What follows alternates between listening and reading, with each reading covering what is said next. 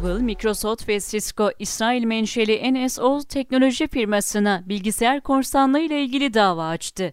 Geçen yıl Facebook şirketinin İsrail merkezli NSO firmasına yasal işlem başlatmasının ardından Google, Microsoft ve Cisco da Facebook'u takip etti. SlashGear tarafından yapılan habere göre şirketler, İsrail firmasının güçlü ve tehlikeli olduğuna yönelik bir raporu federal mahkemeye sundu.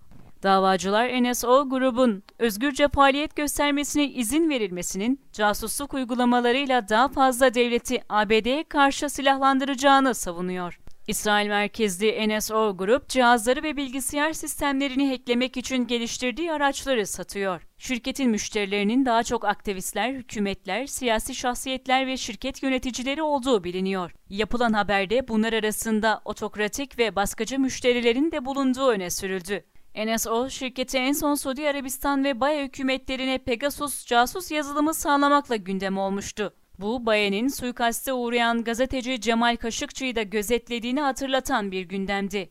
Nitekim Bayeli gazetecilerin gözetlenmesi için Pegasus casus yazılımı kullanılmıştı.